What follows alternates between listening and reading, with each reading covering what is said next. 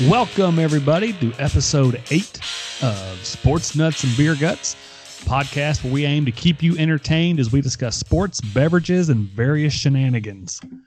With me today, I've got a couple of sports nuts you're probably familiar with. Coming to us out of Middle Tennessee, we have Chris Collette. Chris, say hi to the fans out there. What's up, peoples?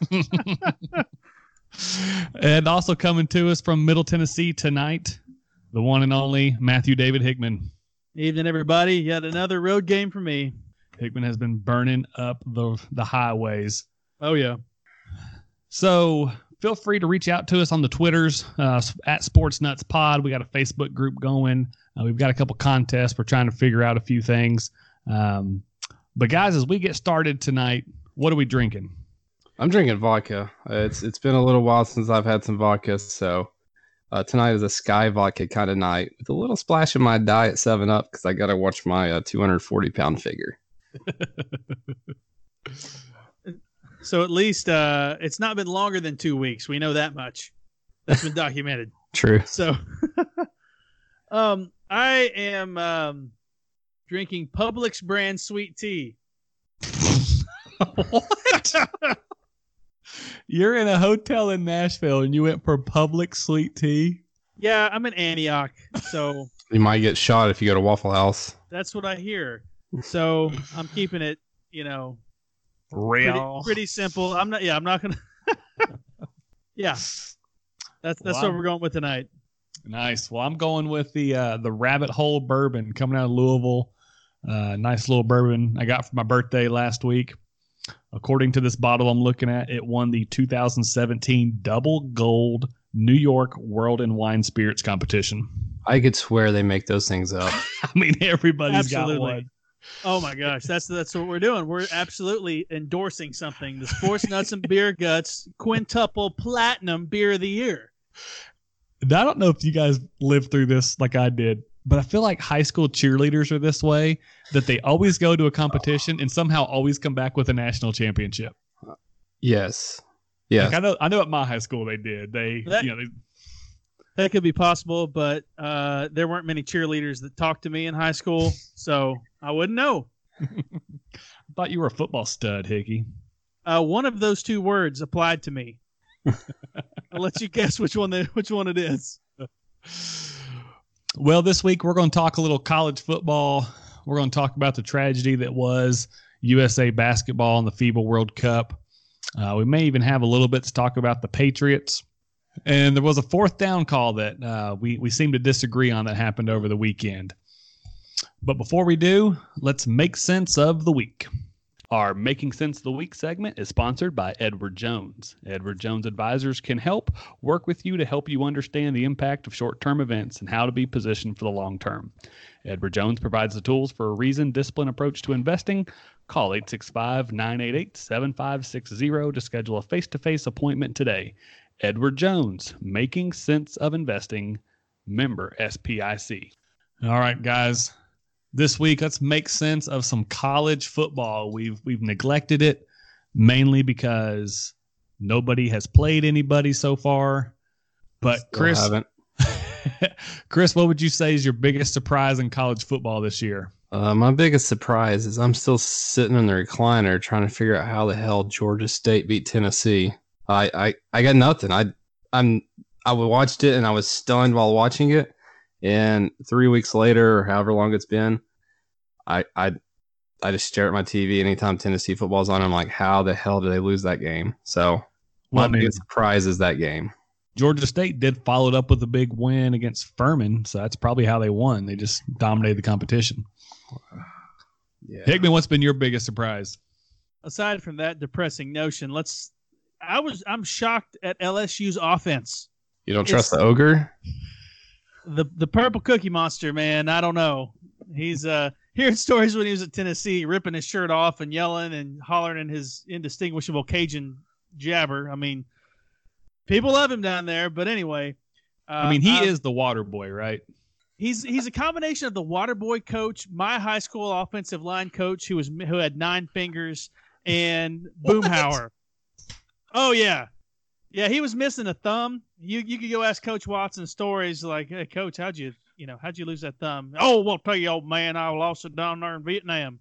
And then, and then, like two weeks later, he'd tell you he had it cut off by a weed eater.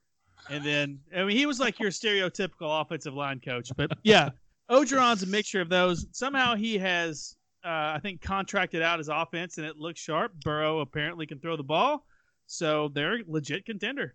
Yeah, that's a good one there. Um, I'm going to go a total homer pick on this one. University of Kentucky Wildcats, who should have beat Florida last week. They've got a wide receiver who's like six five, six six, basketball player from Iowa, transferred to Kentucky last year. Ahmad Wagner. You may know him as Ahmad Flagner because the guy has had 17 targets in his career. 16 have ended positively. Either he has caught the ball or drawn a PI, a pass interference it's it's it's insane. I still don't understand half the penalties they throw. I don't really think are pass interference, but you have a five ten corner trying to cover a six five receiver. He's not a tight end, and it is it is something to behold. To the point that Kentucky fans are now assuming we just need to throw to him three straight downs, one drive next week, uh, just to see what happens. Because why not? Why don't teams do that more? If you're, if you're undermanned, go for it. Why don't hockey pl- hockey teams have sumo wrestlers in the goal? I don't get it. These are simple things that somebody needs to try. I don't understand why they don't. But Great question. But you guys both mentioned Tennessee. Is there any chance they right the ship? We got Florida coming to, or they're going to the swamp. Chris, any chance Tennessee rights this ship? Um, as the uh, great NBA draft analyst Fran Fraschilla says, Tennessee is two years away from being two years away. Uh, Hold up. I'm going to call you out on this one here, sir. How many texts have I gotten from you, text messages saying it's all a hoax? They're going to run the table in the SEC. Oh, I'm I'm just being a smartass on those. They're two years away from being two years away. I mean, the roster is it's slightly improved over the last eight years, maybe, maybe not. Uh, it's depressing turning on NFL games and seeing zero Tennessee players that actually recognize playing. Uh, I like Alvin Kamara. Uh, yeah, the rarely used Alvin Kamara. Yeah, way to go, Butch. Uh, yeah, they're they're still a ways away. I mean, Florida's not that great, and that Florida's playing a quarterback that's probably better than Felipe Franks. So, yeah, he looked uh, pretty good. He did look pretty good. So, I mean, Florida's not great, but at the same time, my expectations for Tennessee right now are just extremely low. So, can they right the ship? Sure, because Florida's just not great. Will they? I wouldn't bet on it. There is a one percent chance, and by right the ship, I assume you mean like through the season. Sure. And I think one percent's generous. Like, could could Florida turn the ball over six times and Tennessee luck into a victory? No, that won't happen because it's Florida and Tennessee. Nothing ever good happens there. So uh, yeah, they could. Could they luck out and beat Missouri or Kentucky? Yes. Better watch your mouth when you're talking about the Wildcats. Saying luck, man. I'm not saying skill. If y'all remember the very first podcast, we said if every team, I said if every team ran dive left and dive right against Tennessee every play, they Tennessee would lose every game. Like BYU. It, had they done that, that would have happened. They didn't. they chose to pass the ball all the time, and that's what got them in trouble with a bad quarterback. But no, they don't right the ship this year. Not until they get some more talent. Uh, it's just, just please respect our privacy during this difficult season. I, I mean, I don't think Tennessee's near as bad as they look. I know the fans are real mad about Jarrett Guarantano. Mm-hmm. I think most people liked him better when he was Guarantano, but uh, Guarantano, stats wise, isn't terrible. I know they played some garbage he, teams earlier on. He is just the slowest uh, mobile quarterback ever. Is that the case? He, yeah, he's he's not a dual threat quarterback, and he's not accurate enough to actually hit somebody. And as not great as he's played this year, those backups look not good against UTC. So he is definitely our best option. yeah. Well, we were talking about Florida. You guys don't think they're that good. What do we think about UCF? They put it to Stanford, wasn't even close does UCF deserve a seat with the big boys, Hickman? Are they uh, they need to be in that Power Five playoff conversation? So it's interesting. They enjoy some of the same advantages that Florida State has, and you know the other big big city, massive enrollment. They're like the what the third or fourth largest university. I I, mean, they're think they might be the largest. Okay, so so they're they're enormous. The funds are going to be there. They're in Orlando, which don't get me started on Orlando. That's possibly my least favorite city in the country. But anyway, yeah, they've they've proven themselves in big situations. Even they, I would love to see it. I think they're better than about than everyone in the ACC besides Clemson, right? Um, yeah. I mean, when I think about it, I noticed last week Florida State and Virginia played. Virginia's ranked in the top twenty-five. Like, how is that possible? Are they good? old Bronco Mendenhall. Yeah. So it's one of these things that when when programs co- programs don't just suddenly rise in college football. It's not a sport set up for parity. So it it rarely happens, and when it does, it has to be something sustainable. Even look at Boise State; they had that great run for about ten years, but they're in Boise, Idaho. It's just not going to happen long term. UCF has that opportunity because of their enrollment, because of their size, and because of the state they're in. So it could happen. So, are they the best team in Florida? I say yes. I would say no. I would go with Florida. Yeah, I Um, do. Th- I do think Florida's pretty good, but Uh, uh, Does anybody know what the score of the Stanford USC game was this year? I couldn't stay up that late. It's past my bedtime. Um, USC won 45 to 20. Anybody want to guess the UCF and Stanford game score? 45 to 27. Um, yeah, Stanford just sucks. USC is awful. So, uh, I, I, I mean, UCF is, is they're a good team. They're a really good power or non-power five conference team, but I think that's all they are. It's just, as Hickman said, they're kind of a Boise State. They're, they're not really a serious contender. Uh, no chance they make a the college football playoff, even going undefeated. So they'll get So- a New Year's Day bowl, but that's it. So what do we do then? If I mean, they go undefeated two years in a row, they still don't have a seat at the table. They're never getting one. Other than Power Five schools basically just paying checks the first three weeks of the year, what other benefit is there for a non-Power Five school to play any of these big guys, Hickman?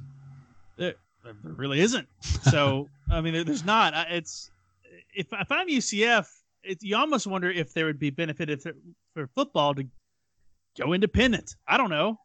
You've got a better shot to, to do that to get the power to the uh, playoff by doing that, or you know what conference wants to add teams? The Big Twelve. They don't make sense geographically, but neither did West Virginia. So I do think the independent routes. I mean, if they're going to put Notre Dame in, yeah, they're as good as Notre Dame. Yeah. I don't know what that does for other sports, but um, I mean, I just I think we're at that point where Power Five needs to play. I mean, the reason we haven't had anybody playing anybody because they're all paying million dollars to play, you know, numbnut state uh, the first couple weeks of the of the season. So I think we're coming to a time you hear sports writers talk about it. I mean, we're getting to that point where Power Five schools just need to break away and be Power Five schools. Quit this charade with the UCFs of the world, the Boise States of the world. That you know we're going to give you a chance when they have no chance when it comes to football. Who went to Numbnut State? I'm really curious what that enrollment looks like. I wish I had a good joke for you there, but uh, Oh, I, used all my I used all my dad jokes a couple weeks ago. Okay, I didn't. I didn't know if there was a. I'm not going to touch it, but okay. All right. So Arizona State decided to hire a guy named Herm Edwards as their head coach. Herm Edwards got there and essentially acted like he didn't realize he had to recruit players to go to college to play for him. Uh, but somehow this guy is 3 and 0 with a win at Michigan State. Chris, is there any chance Herm Edwards succeeds at Arizona State? Um, history says there's just about zero percent chance of that happening.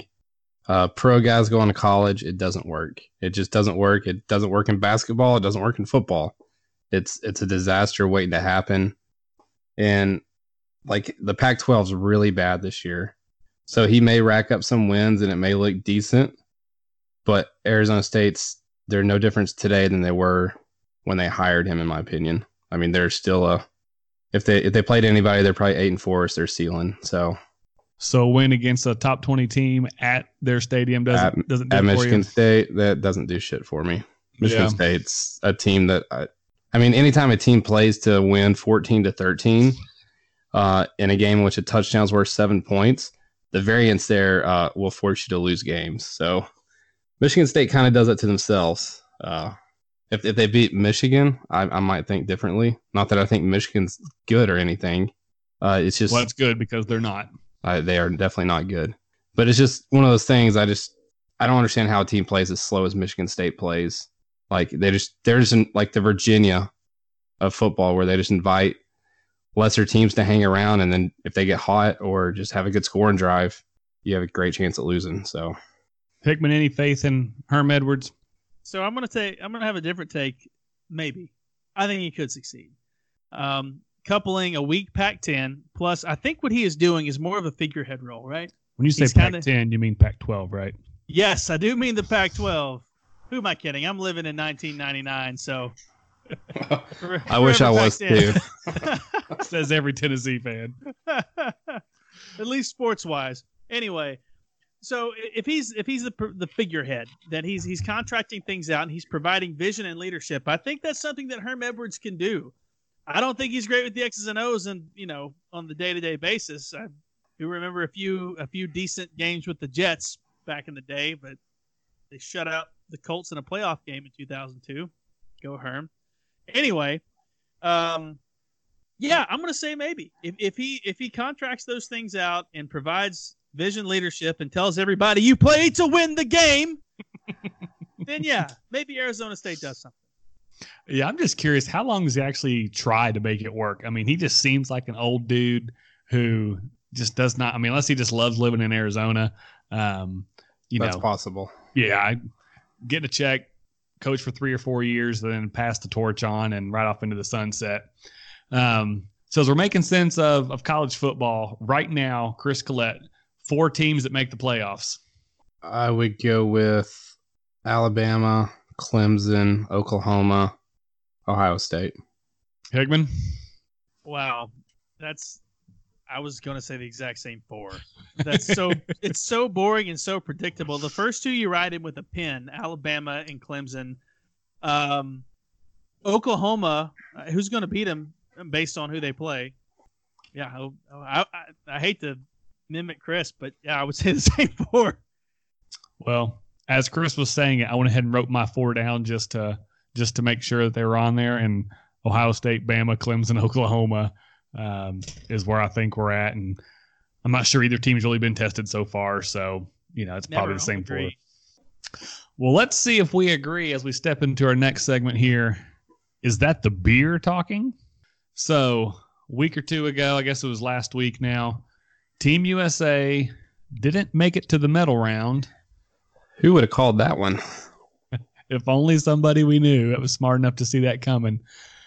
Didn't make it to the medal round and then predictably continued to lose in the fifth place game, continued to lose in the seventh place game. Well, I guess they didn't lose because they finished seventh in the FIBA World Cup. Hickman, who do you blame on Team USA's embarrassing finish? I blame the lack of talents. Hold on, from the There weren't from enough. There weren't enough players. from the country that invented basketball, they don't have enough talent. This Yeah. must be the beer talking. or the sweet tea in your case. Yeah, the the sweet tea. I mean, yeah, I, I, that's that's where I'm going. What automobiles were invented in Italy, and they certainly don't do it best. So Speaking of that, what cars are currently made in Italy? Fiat's, Alphas, uh, Ferraris, Lamborghinis. Oh yeah, none of the good ones. Good call. Drive a Fiat and tell me I'm wrong. well, I'm just going to say it since no, none of you guys will. Gregg Popovich is the sole man to blame for Team USA's finish. wrong. In all of the communications leading up to it, it was, we're not that good. I don't know why we're the favorites. These guys got to work hard. Wah, wah, wah. Part of the coach of Team USA is recruiting players. Gregg Popovich recruits players about as well as he recruits a post game interview. Anytime Landry Shamet's turning you down, you got some issues. You got major issues. Um, you know, old Dingleberry at Duke didn't have problem recruiting players. Somehow Gregg Popovich can't recruit even a couple of decent players. I mean, there's all these reports that two days before they left, Um, De'Aaron Fox just left the team, like just didn't want to do it anymore. Uh, Gregg Popovich is, in my in my opinion, maybe one of the best coaches ever, but he's to blame. Take it or leave it. Is that the beer talking? I don't know. Chris decided we need to talk a little uh, horse racing this week. Oh yeah. The 2018 Triple Crown winner, supposedly, and by supposedly, he did fail a drug test in his last race in California. California decided they would keep it quiet so he could go run the Kentucky Derby. Evidently, the horse's trainer, Bob Baffert, was told about it before the Derby, um, but nothing was said. Basically, this guy, this horse, fails a drug test. They, uh, the California Sports Racing Commission keeps it quiet until after the Triple Crown, which they hold a private uh, meeting to make the drug that the horse tested positive for legal, and then back tested all that so the horse did not um, get disqualified. Are you guys worried about horse racing cheating, or is this a is this just a consequence of this is California? Santa Anita's had like thirty some horses die over the last twelve months on their racetrack out there. Um, you know, is there a concern in the horse riding industry right now, Chris? I think there should be because I mean, I I can speak for anybody that watches horse racing as a casual. Only watch the Triple Crown. Like only only watch the three. I Only watch the Derby, the Preakness, the Belmont. That's Um, probably more it- than most because I pretty much just watch the Derby every year. Um, yeah, but it if if there's some questionable stuff going on, then th- it, there's issues. Um, if this was baseball, I mean, there might be like congressional hearings over this, but it's not baseball, so they probably won't. If But- 30 people died in a baseball game in California last year, I hope we would do a little more than a congressional hearing. They're horses; they die sometime. Well, we need some glue out there, that's for sure. They die sometime. That's that's some logic there. Hickman, what's the cleanest sport out there? I assume it's not horse racing. Chess, Oh, no question. I can't believe you said this. Did you see the article this week about chess tournaments? Oh, oh yeah, Did you see it, Chris? yeah, I did. So I did not. These like grand champions in chess. I wasn't going to bring this up, but since we are here, you all came to the Sports Nuts and Beer Guts podcast for some chess trivia. These grand champions in these chess tournaments will lose 10 to 20 pounds during a tournament. Huh? And it's Yeah. not just because they don't eat. Like their body is so like stressed and working in overdrive that by sitting there stagnant for 12 hours a day, they lose 10 to 20 pounds to the point that they have to continue to keep to put on weight because they lose so much in these tournaments Uh, they're burning like six thousand calories a match. while sitting there resting, thinking. Yes. So you're telling me I could have lost weight by thinking and getting smarter, and instead I just I just dehydrated myself on a golf course. and the articles I read, I don't know why it's just chess, but like, you know, cramming for exams and that kind of stuff. Something about chess and the way these guys prepare. But dropping 20 pounds a tournament. That's I'm I'm dumbfounded on that one. So you say it's the cleanest. I think they're I think they're on something. I mean, ain't nobody losing 20 pounds sitting there moving a chess piece. Must be some heavy chessboards. Chris, what's the cleanest sport out there? Any idea? Uh, I, I would. I, I don't know that there is a clean sport. I know, man. I I might say MMA. Not that it's clean, but they actually test their player, like their their fighters. Uh, because you see, like champions actually fail drug tests. Sure. Uh, where other sports like LeBron James, you'll never see him fail a drug test ever, even though we all know nobody's six nine and weighs two hundred sixty pounds naturally. Uh, whatever. But yeah, I, I, maybe MMA, maybe hockey, but I mean, all these sports they use stuff for recovery. Like, You're the I mean, second person that's mentioned hockey. Is hockey clean? Hang on, re- real quick. With hockey, this week a guy tested positive for cocaine and was suspended for three games. Good point. Good point. I mean, that's that's some, a serious suspension there. All I of mean, that's I don't know, four percent of the season. that's 1978 NBA right there.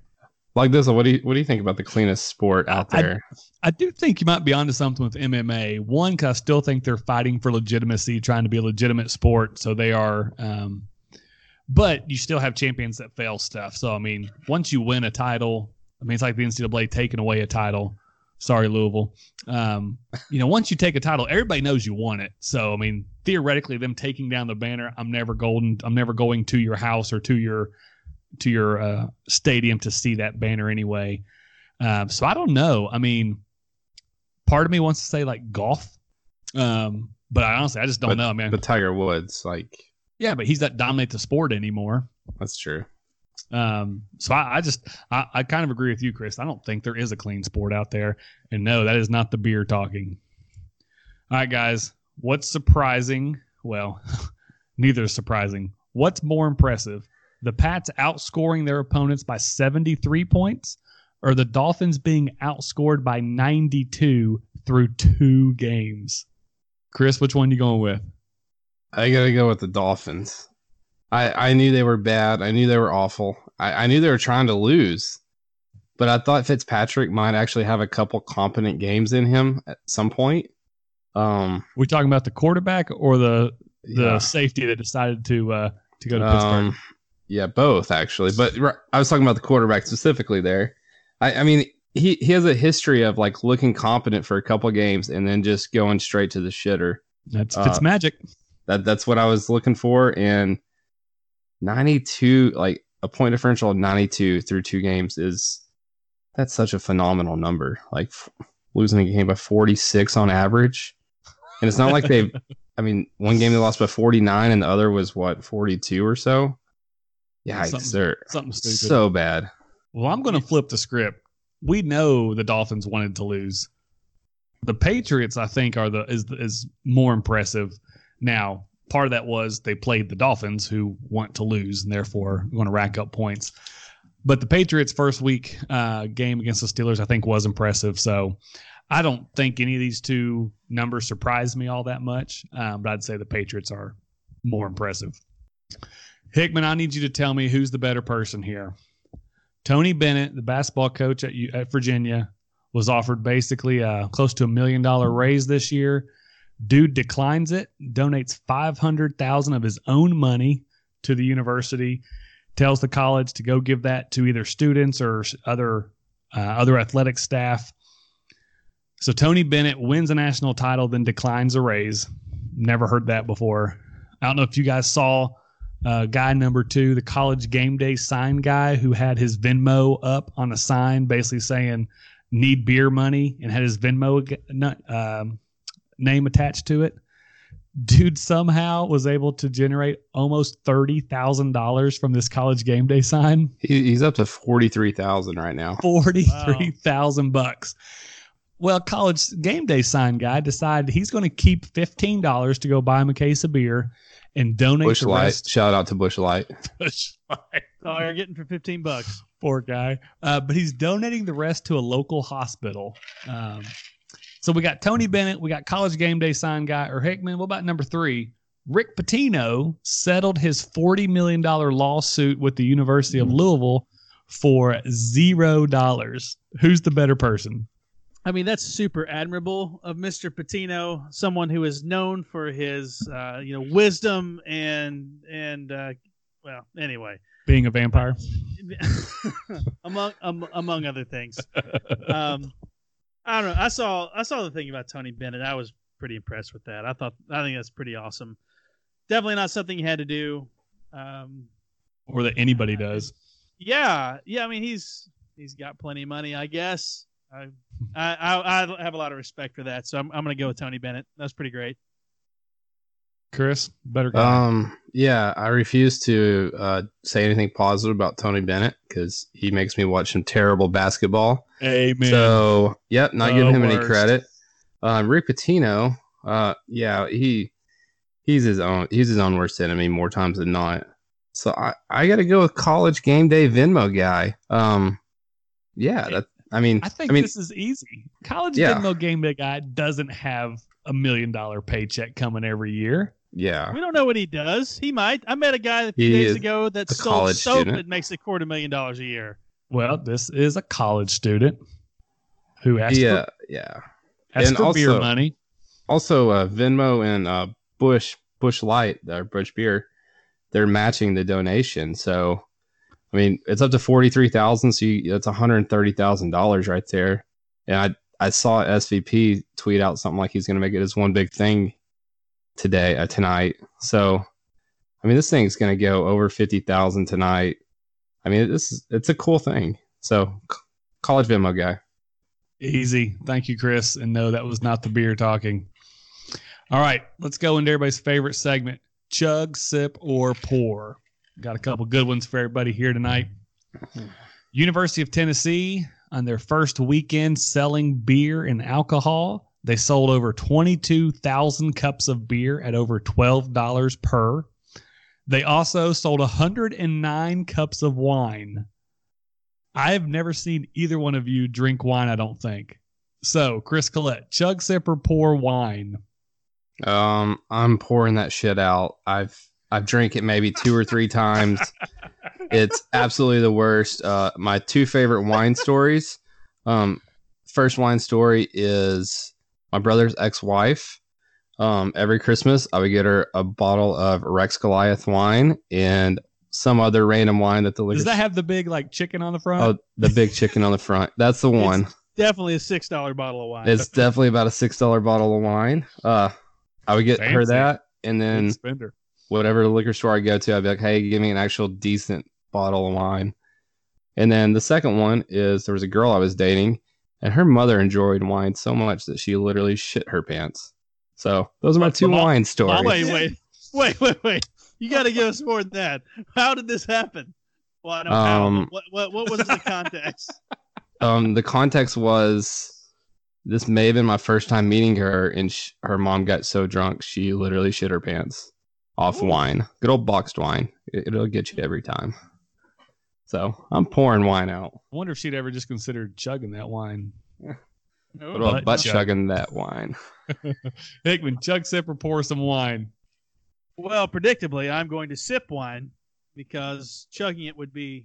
You, if you're one who chugs wine, you you got a, a different kind of problem there. But uh, I like wine. It's. I- I feel like you can try it and try to be pretentious and not know what you're doing. I don't. I know if it tastes really cheap, and that's just when it has a bad aftertaste. Other than that, I don't know anything about it, but I, I like it If you hand me something and it's a six dollar wine, I think it tastes good. Great. Yeah, I'm gonna sip it. I like it. Uh, don't act like a douche if you are drinking your wine and you're bashing somebody for drinking a different type of it. So yeah, sip. Yeah, I think I'm, I'm, I'm going to sip wine as well, but I've got a different take. I can't tell the difference between cheap wine and good wine. I think there's only been one time in my life at a fancy restaurant down in Mexico that a guy was buying these bottles and my wife and I just felt bad because he was he kept asking her to pick out bottles and she'd pick one and he'd buy one that was twice as expensive and we drink it and it tastes just like the you know whatever we get down here at Trader Joe's. So I don't love wine. Um, I think people get pretty pretentious with it. I can't taste the difference, but I'll sip if there's nothing else going on. So there's a report coming out of Foxborough that the Patriots would not have signed Antonio Brown if they knew about the civil suit uh, that was basically happened a couple days after he showed up. But they still suited him up and played him after they found out about the civil suit. Hickman, chug, sip, or pour the Patriots. Pour. Come on. Nobody nobody thinks the Patriots are, you know, the the most upright organization. Their owner sure ain't upright. uh, the owner had to pay to get upright. So anyway, um, good gosh, yeah, they were gonna do it anyway. Whatever. Uh, Like it's it's just it's like an excuse. It sounds like that my daughter would have said, "Oh, I wouldn't have done it if I knew." Okay, sure, Benny. you knew. I told you not to do it. Chris, chug, sip, Uh, or pour the Patriots. I'm I'm pouring that report. It's total BS. It's just uh it's just them trying to put some positive like narrative out there of them signing Antonio Brown. Like there's no positive other than it helps them on the football field. And if they want to say it helps them on the football field. Say it. Just don't say, if we would have known, we wouldn't have. We wouldn't have signed and We're above that. Get out of here. Patriot Way has has concerns about character flaws and Well, boys, I think I'm going to chug this. I am chugging the Patriots playing Antonio Brown. Why not? He's on the roster. You've already taken the PR hit. Go ahead and roll him out there. Why not? But- Until the NFL come out tells you not to. But why come out and be like, oh, if we Yeah. would have known, we wouldn't have. We wouldn't have signed him. But you're still going to play him after knowing. But I has don't already, care about them playing. It's just the, the, the report is what's stupid. Yeah. But he's Yeah. already signed the contract. You've already paid him nine million bucks or whatever. Might as well Well, get it some was, money It was out of more it. like four. So I mean, what's four million dollars to Robert Kraft? well, That's a couple hand jobs, maybe. Maybe a blowy. Who knows? be a blow. Got to call the Oasis Spa in Coral Gables or wherever you went. The morning of the AFC Championship game. Got to get hype for the game, man. Oh my gosh! Speaking of game days, Alabama has decided that they are going to start tracking students, and if they leave the games early, will not be allowed to buy playoff tickets later in the year. And I guess they're going to use this by some app they have to have when they buy the tickets, and it's geo fenced around the stadium or something crazy. I don't understand. Chuck Zipper poor Alabama punishing students for leaving early. Chris, I'm gonna pour that one also. This is like a common theme.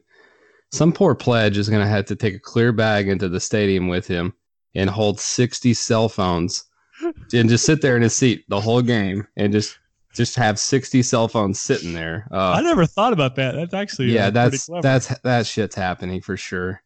Uh, it, it serves no purpose. I mean, if you if if you want to have players stay there, don't play Southern Miss. Play somebody that actually matters at home. Um, that's my solution to it. Don't just be like, oh, we're gonna track your cell phones. Like like people aren't gonna give it to a pledge to stick in a clear bag and just take it back to fraternity house. Or- Uh, I'm gonna chug it because it's the most Alabama thing that I can think of. When in middle school, when I moved to Alabama, neighbors would come up and say, "Well, welcome neighborhood. Who y'all for?" What do you mean? Who who are we for? Y'all Auburn or Alabama people? We're from Tennessee. Go Vols. Nope, you gotta choose Auburn or Alabama.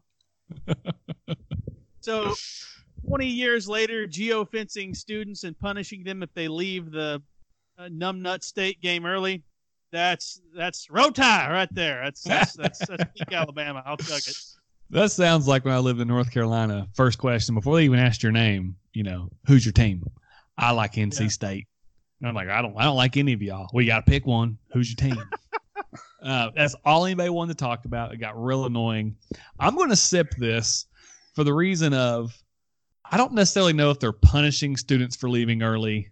Alabama does not have a problem selling tickets. They're not going to have a problem selling playoff tickets. It should be for, you know, the fans. Uh, not every student has the option to buy it. They've got to dwindle it down somehow. So why not give it to the ones who want to be there? Um, but I'm not chugging this because this whole geofencing your students and tracking their whereabouts, that's just creepy. Like you I'm surprised they can get away with that on a college campus these days. It's That could- terrifying. Yeah, that information is just one step away from falling in the wrong hands and ugh. All right, guys. We um we had a little debate about this over the weekend. The Colts on somewhere around their own 30 yard line, couple minutes left to go in the game, had the lead. It's fourth and one. The Colts go for it. Chris, Chug Sip report the Colts going for it on their own uh, 30 yard line when they only had a two point lead. Uh, I'm gonna chug that all day. Uh, my rationale for that is my rationale for that is as a Titans fan watching it in real time, I was like, please punt, please punt, please punt, please punt. The Colts had had absolutely dominated the line of scrimmage. Um, they had a QB sneak earlier in the game in which they got four yards on. Um, yeah, it was more like one inch instead of one yard. So there I, there was minimal risk in it. I know you're like, well, if they turn the ball over, then they lose the game. Uh, did, did you see Marcus Mariota? He he took he took sack after sack when he didn't need to. Uh, the Titans are on their backup kicker right now, who has a limit of about 48 yards. So just because you give it up at the 30 doesn't mean shit there. Uh, and there was no risk. He was gonna make it. Like if you watch the game, there wasn't a single time in which you're like, man, that Colts offensive line is getting just beat down. Like, no, the Colts offensive line was just pushing the Titans around. All right, No your risk. opinion sucks. Hickman, hope you have It's- a better one. My opinion's correct, but whatever. Also, one more thing. Um, there was a there was a a minute before that happened. The uh, Titans had this same situation come up, in which they it was fourth in a yard, and you know what they did? They punted the ball and they Kicked lost it. the effing game. Yeah. Uh, they also still got the ball back. If you play to lose the game, you lose the game. Wise Why words Herm- there. That's why Herm's going to succeed at Arizona State. He does not play to lose the game. I had a soccer coach one time who would say, "Boys, winners always win and losers always lose." And that was our pregame pep talk. I had a football coach that once said, "Boys, I ain't nothing better than a daggum yoo-hoo." Both of those things are mean about the same. So Right. anyway, um, Are you going right. forward on fourth down, Hickman? in that circumstance, I may not have, but that concept I'm chugging. So the possibly the most famous instance of this was an 09 regular season game between the Colts and the Patriots, where um, Belichick chose to go for it at his own 40. A first down would have won the game. Uh, Brady throws the ball to Welker, doesn't quite get the first down. Three plays later, Manning has him in the end zone. Colts score, win the game. And he was panned for the decision. And afterwards, he basically just straight up said uh, the Colts were going to score either way. So if they did, at least I had a little bit more time. If I get a first down, I win. I am pouring this down the drain. If they don't get it, you know, Kentucky had an offensive coordinator, coordinator one time who um, tried to play. It sucked. Nobody thought it was going to work. And after the game, he said, Well, if it had worked, you would have loved it. Okay. Um, if the Colts had lost that game, it would have been on that call. Uh, I don't understand why you risk it there. They still ended up giving it back to him. It's not like you get the first down and you can kneel it out for the win. They still needed another first down after that. Um, they easily set themselves up for a potential loss there. All right, last chug sip pour here. There was a bank error in Pennsylvania where the bank accidentally deposited $120,000 into this couple's account. The couple, within about a two week span, spent about a hundred thousand, and by spending it, they gave some away. They bought a few things. They are now being charged with theft and receiving stolen property. So Hickman, chug sipper pour, charging this couple due to a bank error. I'm pouring all of this out. Every every human involved in it. Uh, like, my gosh. Like, first of all, bank don't make the mistake. Second of all, people, hey, you got two hundred thousand dollars. Well, I'm just going to go get rid of it before they change their mind. That's not smart. The bank's gonna figure it out. And third, like, okay, get the money back, do what you got to do, but straight up prosecuting these people and charging them with multiple. These are this is felony level stuff. This is gonna could ruin these folks, right? Oh yeah, I think so. I mean, they're looking at jail time at this point. I'm pouring it all out, every bit of it. Chris, what do you think? Should a bank be allowed to charge a couple due to their own error? I'm chugging it. They Oh, they spent the hundred twenty thousand dollars knowing damn well it wasn't theirs. they did acknowledge Uh, that they knew it wasn't theirs. Uh, yeah, that's I. Yeah, I'm chugging it. It. I mean, it is what it is. I believe in one. Of, one of my whole principles is just do the right thing, and that's a situation where it's there's no gray area there. Like you, you know, like you know you're doing something wrong. So Oh, chug it. Well, I'm bringing the gray area. I'm sipping this. Um, one, I don't understand how the couple is being charged with receiving stolen property. Right. Did the bank steal it? Because if you steal something and hand it to me, you then can't sue me, right? Like, aren't you also liable? Is the bank going to jail for this? Uh, as a guy who works in finance, I don't know how this happens. There's so many checks and balances to prevent. You know, evidently this money was supposed to be in some business account, and they put it in this couple's account to prevent that kind of stuff from happening. How it took a business or a bank two and a half weeks to realize I'm missing $120,000. Where did it go? But I also love the couple giving some of it away, acting like good Samaritans, and then buying like a boat and a truck. And when they ask for it back, we're just like, nope. like you got to give them back your stuff, right? Tell them I ain't got it. Hide the truck in the garage; they'll never find it. So I'm I'm I'm sipping this 'cause I think everybody should have and could have done a little better, but I don't really know who to blame on this one. Um, so let's work our way down here to our to our last segment of the night. Um, we're going to go to our our sports betting segment that we like to call Picking and Grinning. Picking and Grinning, sponsored by the Agave Brothers. If you're looking for a cover band, give the Agave Brothers a call. Their renditions of Hey Ya and Eye of the Tiger are sure to be a hit at your next wedding, your uh, at your restaurant on a Friday or Saturday night, or even just your backyard party. They're based out of Charlotte, but they will travel. Um, they're high energy, fun loving band. Get them out there, but they like to sponsor our picking and grinning segment. Chris, give us a rundown of our bets and where we stand on the season. Uh, we stand at not that great for the season. Um, Hickman is two and four. I am two and four, and Log Dizzle is one and five. Woo! Uh, Comeback, yeah. comeback. So it's not pretty right now. Kind of like your mom. Uh, don't talk about Ouch. Shannon like that. All right, Hickman, give us your uh, give us your bets and how you're going to be uh, what you're picking to make you grinning all week.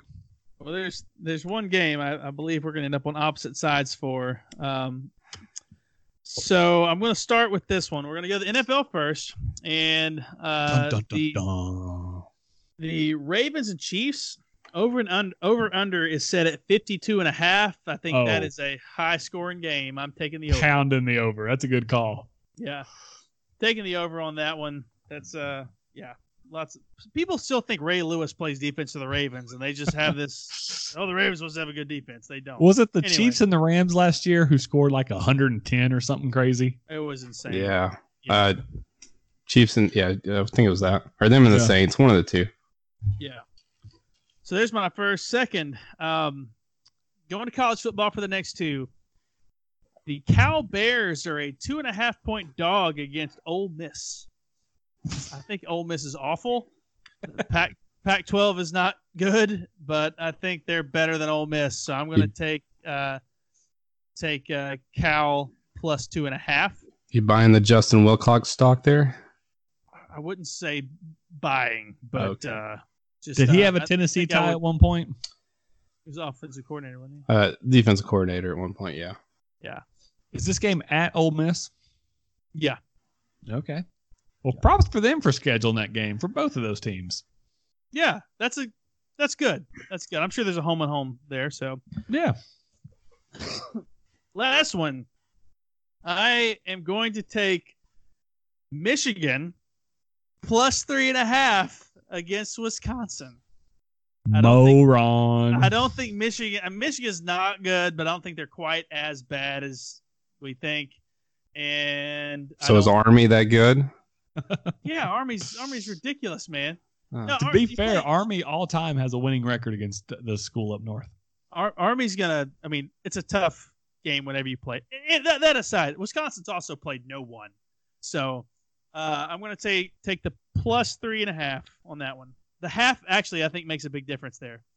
That's what she said. There we go. All right. Well, I'm uh I'm gonna go two college picks, NFL pick. Um, first college pick since Hickman decides he's going to be an idiot and pick the school up north um, after they should have lost to Army. I'm taking Wisconsin at home, favored by three and a half. Uh, that place is a crazy place um, to play. Uh, Michigan's lucky it's a noon kickoff, but give me Wisconsin. Wisconsin has pitched two straight shutouts. So playing anybody or not, nobody is scoring on that defense. Uh, they've scored basically like 110 points. So they're up 110 to zero in their first two games. I don't care who you're playing. Uh, that's a lot better than what Michigan's shown. So give me Wisconsin. Second one, I always like to pick games where I've got some sort of uh, rooting interest. I'm going to be in Nashville this weekend. Vandy host LSU. When I looked at this game two days ago, I picked LSU. Right before we got on here tonight, I decided to flip the script. I'm taking Vandy and the 25 against LSU. I don't know if I think LSU's any better than Georgia, and Georgia basically beat them by 24. So I'm taking Vandy and the 25. I think LSU could could sleep on this game a little bit. And then since my picks are terrible, I would love to get this one wrong, but I'm taking the Patriots minus 23 versus the Jets. The Jets offense looks horrendous. Uh, I don't understand that their defense is has anything that's going to stop remotely stop the Patriots. Um, I think this minus 23 could be 33 and I might still take the Patriots. So so give me the Patriots minus 23. Uh, my picks, I'm going all three NFL. I'm going to stay similar to Logan. I'm taking the Cowboys minus 21 and a half against the Dolphins. Uh, that negative 96 uh, point differential for the Dolphins, and the Cowboys have a pretty damn good one themselves. Uh, I don't know why that line's 21, and as Logan said, that number should probably start with a three instead of a two to start. Uh, so yeah, give me the Cowboys. Um, the Titans, I feel like this is going to be a year where they stay on script the whole year. And one thing they always do is they win in Jacksonville. So give me Titans minus one and a half. I think the Jaguars are pretty close to just throwing the towel in. Uh, and if the Titans could just punch them early in the game, it's a game that could get out of hand. Uh, similar to last year when Derrick Henry literally ran over their entire team on the way to the end zone. I think it's a good call. I don't think the Jaguars have anything on offense, and it appears their defense has decided they all want out of town because they're not going to win. So that's a Yeah. that's a good call there. I probably overlooked that one, And my but, last is, but it is what- a Thursday night, and you never know what happens. on Thursday night. You don't know. I'm just just gotta stay on script with the Titans though, so that's why I'm going with that one. And the last one, um, I'm usually hesitant on picking a night game in which I want the road team is given points. So I normally wouldn't do this, but Rams minus three at Cleveland. I feel like that's a pretty good bet. I I think the Rams are just that much better of a team. Aaron Donald may have four sacks. Baker Mayfield may not finish the game. Uh, Rams minus three seems like a that's a that's a pretty number. It's it's not a lot, so give me Rams minus three. I like it. Hickman, any closing comments for us this week? Oh gosh, it's the Florida week is like my least favorite week. I can't wait to see what way Tennessee loses. I think I'm just gonna go into exile for those four hours. You know something you ought to do for those four hours? Oh gosh, apparently played chess. Well, I was thinking you should uh you should read that new uh um look at that new broom that's out there. That one that's sweeping the nation. Digging into the archives there. Chris, any closing comments for us? Uh, yeah, in a couple of weeks you'll be having a bonus baseball episode released, so should be somewhere around the first uh, Sunday in October. Get all your naps in, people. This is going to be a hope good you're one. looking for that one. Forward to that one because it's going to be a real winner. Go Braves! All right, like we always say, we appreciate all of our listeners out there. Feel free to hit us up on Twitter at Sports Pod, Sports Nuts Pod. Uh, we got a Facebook group, and uh, we've asked for uh, for some recommendations on what the loser of the sports pick segment needs to end up doing by the end of the year. aka Logan. Uh, it's still early. Uh, still, mean, you're only one game out, so it's um, basically in the hunt. Um, so with that being said, I'll leave y'all with this. What do lawyers wear to court? Lawsuits. But I'm all day, every day. Thank you, people. We'll catch you back next week for another Sports Nuts and Beer Guts podcast.